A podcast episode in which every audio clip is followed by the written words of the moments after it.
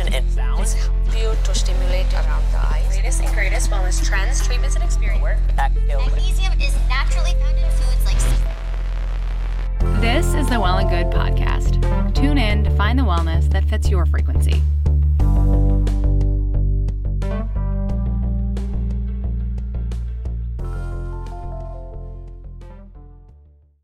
Okay, it's time to commit. twenty twenty-four is the year for prioritizing yourself. Begin your new smile journey with Byte, and you could start seeing results in just two to three weeks. Just order your at-home impression kit today for only fourteen dollars and ninety-five cents at Byte dot com. Byte Clear Aligners are doctor-directed and delivered to your door. Treatment costs thousands less than braces. Plus, they offer financing options, accept eligible insurance, and you can pay with your H S A, F S A. Get eighty percent off your impression kit when you use code WONDERY at Byte dot com. That's B Y T E dot com. Start your confidence journey today with Byte. That's not just the sound of that first sip of Morning Joe. It's the sound of someone shopping for a car on Carvana from the comfort of home. That's a good blend. It's time to take it easy, like answering some easy questions to get pre-qualified for a car in minutes. Talk about starting the morning right. Just like customizing your terms so your car fits your budget. Mm-mm-mm. Visit Carvana dot com or download the app to experience car shopping the way it should be. Convenient, comfortable. Ah. Here at Well and Good, we have seen a huge uptick in interest in sleep-related content. People want to know, how do you get good sleep? It's an age-old question because we know that sleep, and good sleep in particular, is so essential to overall good well-being. However, the last two years have been weird. Our routines have changed. So many people have been under a ton of additional stress, and we're all struggling to sleep. I'm General Manager Kate Spies and host of this episode where we're doing a bit of a check-in to discuss what's new in the sleep space, the pros and cons of sleep tech, and what we need to do to develop good sleep hygiene in this new pandemic world.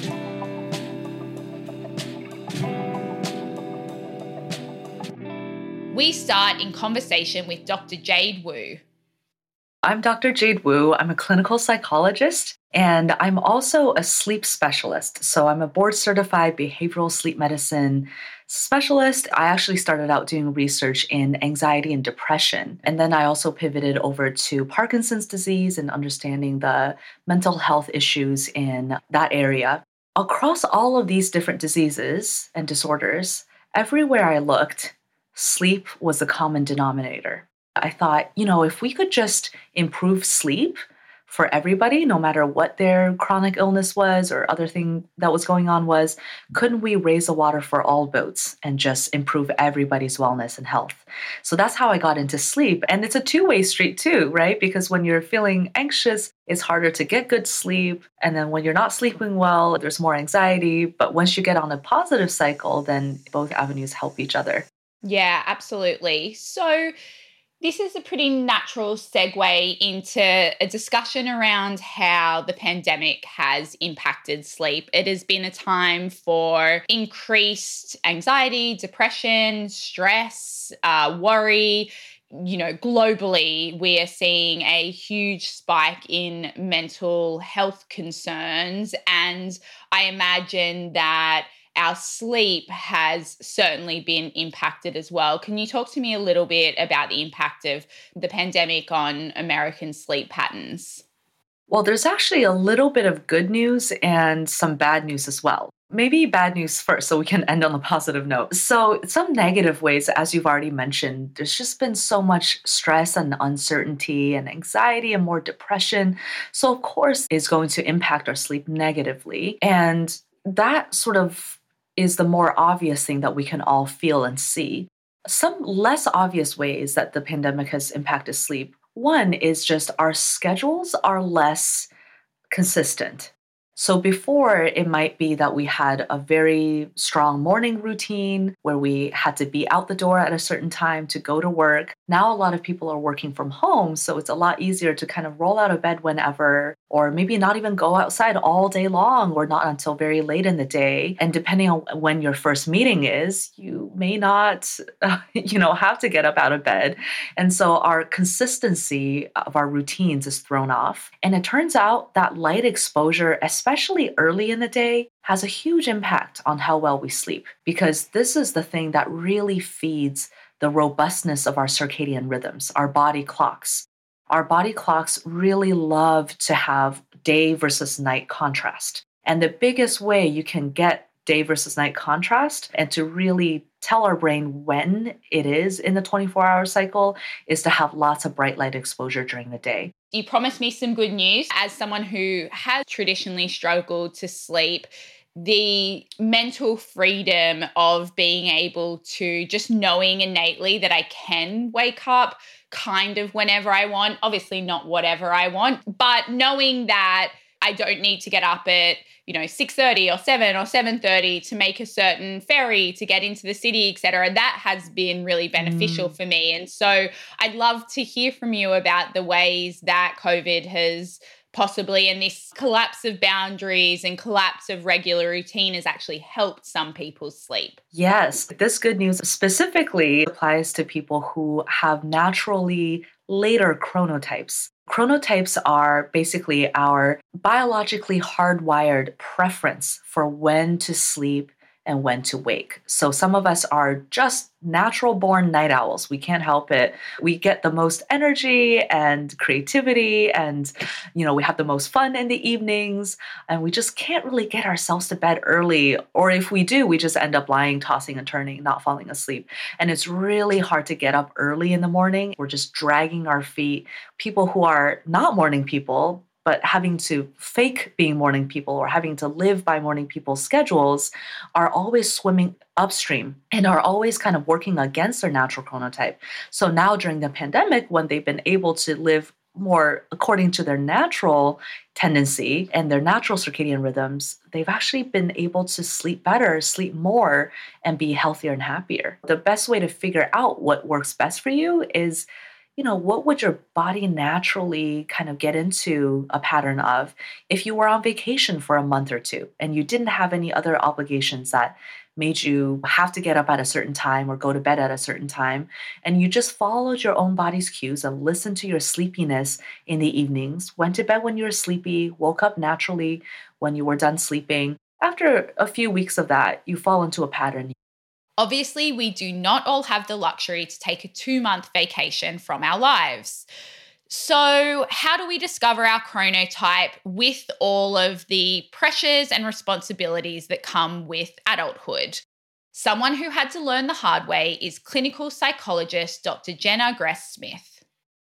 My name is Doctor Jenna Gress-Smith. I became fascinated with sleep after my undergraduate career. I was at Stanford and working on some studies that had to do with sleep and pregnancy and also sleep and depression. And during that time, I was noticing it was just really hard for me to get up on time and be at a place before ten a.m. And if I was, it took a lot of effort. I even got in trouble with a job over it. And I felt so groggy and had such a hard time mastering an energy. I, I wouldn't be able to perform very well. That struggle would lead me to feel very stressed, very down, very self-conscious about my performance. Actually, it was the insights of one of my coworkers at the Stanford Department of Psychiatry, where they did the sleep work, that said, hey, I think you might have some delayed phase or some circadian rhythm tendencies, because I was getting to work late, you know, and that was embarrassing, right? And so as we kind of investigated and studied and filled out some sleep diaries, like that was indeed the case, I was diagnosed. So it wasn't me being lazy or me being just really struggling. It was a medical issue. So I just became so passionate. I then used light therapy and took, you know, different approaches to address. And although the morning is still not my brightest, best time, I'm able to get up and function way better. But I do have to be extremely consistent. And when I learned how to address those, my whole life changed. My energy, my ability to be engaged in my life, and instead of my fatigue kind of running things for me, I was able to run things for me. And that was such a good feeling. It really enhanced my motivation to keep sleep as a part of what I do from that point forward. Consistency, consistency, consistency. This annoying word came up in my conversation with Doctor Jade and Doctor Jenna consistently.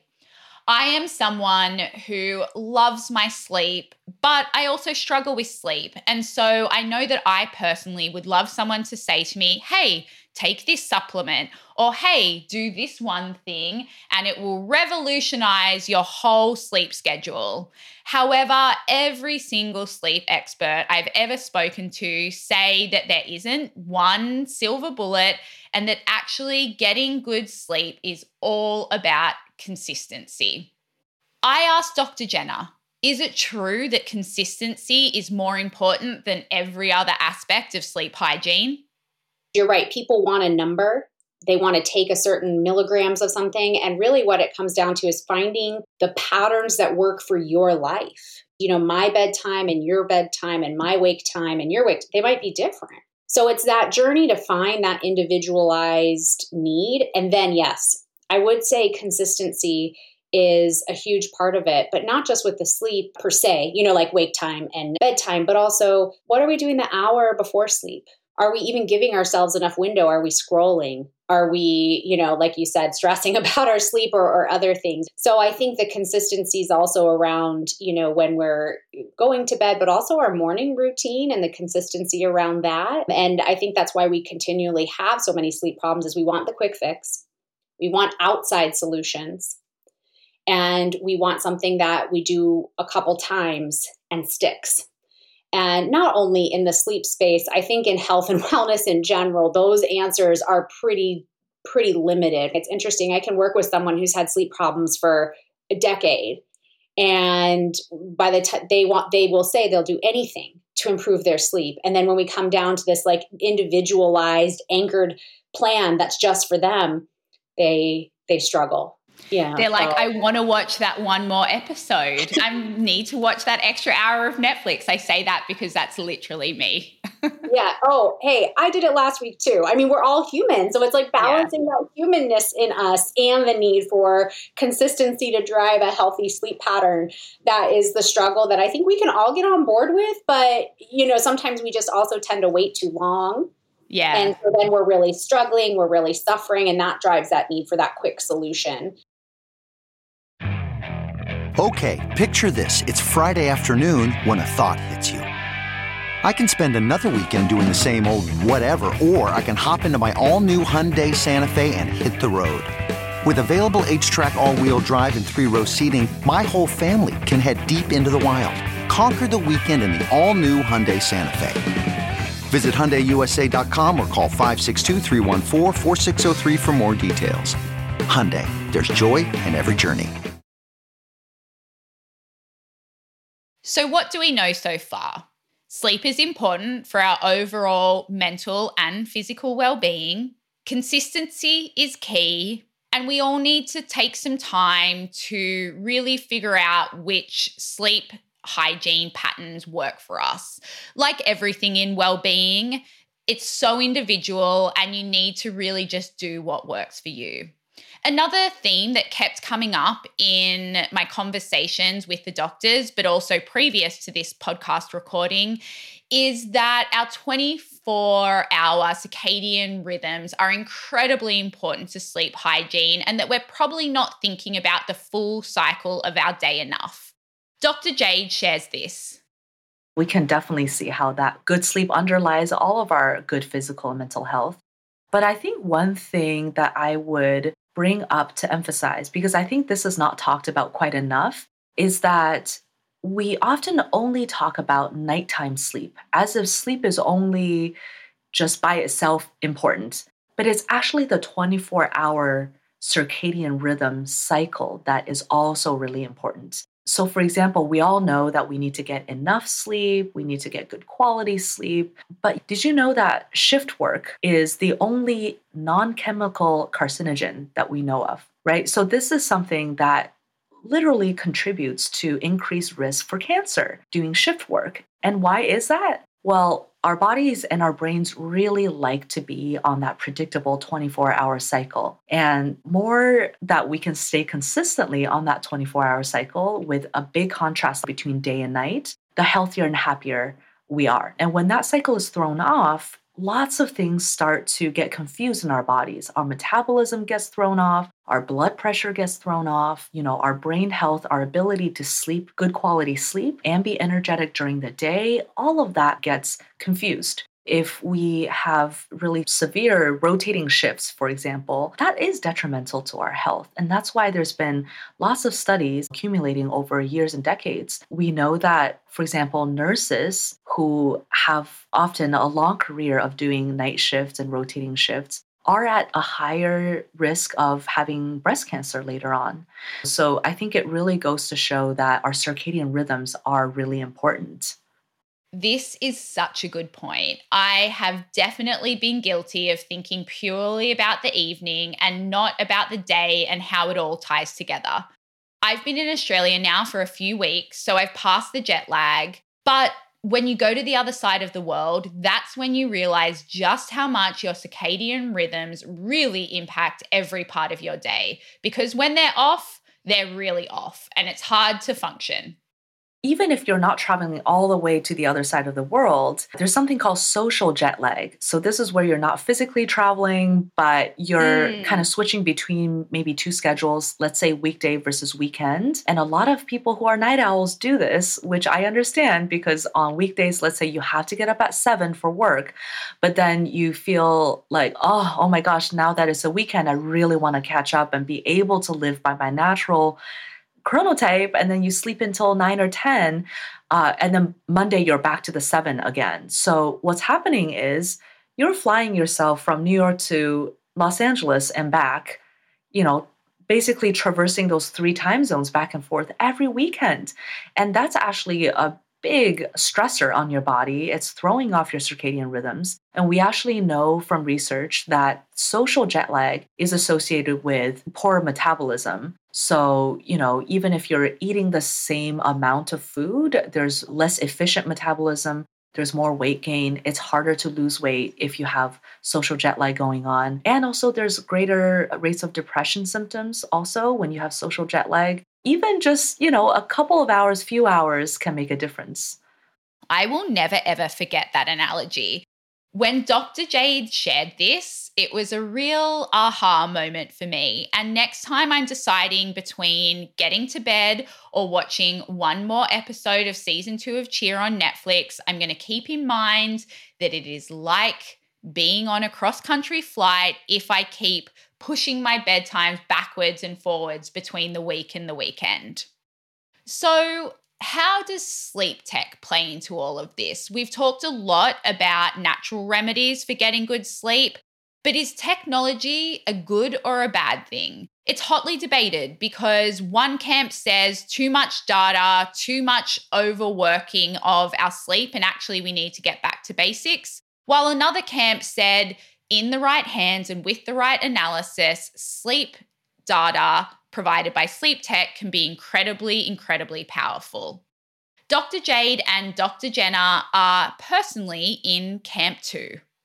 As a researcher, I'm very excited about sleep tech because for the first time ever, you know, we can gather so much data from so many people about their sleep and learn about people's sleep in their home environments in a brand new way. And it's just very exciting. And I think there's plenty that we can learn from these sleep tech things. Right now, uh, a lot of these wearables are F D A authorized as entertainment. And, you know, it could be entertaining. It's fun to kind of see what your body is doing and learn more about it. Where I have mixed feelings is as a clinician of people who have insomnia, for example. And I think a lot of people with insomnia have similar feelings to you where they get stressed out by the data, especially if the data are not also coming with reasonable, actionable advice for what to do with this data. So I think with sleep tech, it's kind of like a, it could be really cool. There's a lot of potential there, but used with caution. And I look forward to kind of developments where there's more interpretation, more context, more professional guidance that comes with these data. And I think there's a lot of potential for that to be helpful. Doctor Jenna has this perspective. The fact that I felt a little frustrated that the only way to provide people this information and get them on their way is a one-on-one intervention. There's only so many people I can see in a year. We, you can do groups and things, but it's still with some mental health stigma. I think what I'm most excited about is, one, this concept of circadian health and understanding how light, temperature, and other things that people can manipulate in their environments can help their sleep. And the second is how we can use the data as a meaningful guide. I think we're in phase one of that data being available, that phase two over the next probably year to two of what services are going to crop up that help people digest that and put it into action and create those individualized sustainable plans. We haven't gotten there yet, and there aren't very many platforms available. And I think that will continue to emerge. That really, I think, will help people on their quest of energy, because we've lost a lot of touch with our sleep boundaries. And so I'm also excited about just better sleep awareness and how important sleep is as a fundamental aspect to our health. So there we have it, the latest and greatest in sleep. I know that I took some good lessons from my chats with the doctors, and above all, I'm going to give myself a little bit more grace and keep in mind that one bad night's sleep does not throw everything off. I know through personal experience that having trouble sleeping is a really stressful and anxiety-inducing thing, but let's commit to giving ourselves a little bit more grace and hopefully having a good night's sleep tonight. On today's show, you heard from Doctor Jade Wu and Doctor Jenna Gress-Smith. This episode was produced by Taylor Camille, Ella Dove, and me, Kate Spies, along with many other hands and brains at Well and Good. Please don't forget to subscribe, rate, and share the pod. Mixing and scoring by our sound engineer, Joanna Samuel, and our theme music was created by Madeline Lukomsky and Matt DiDomenico.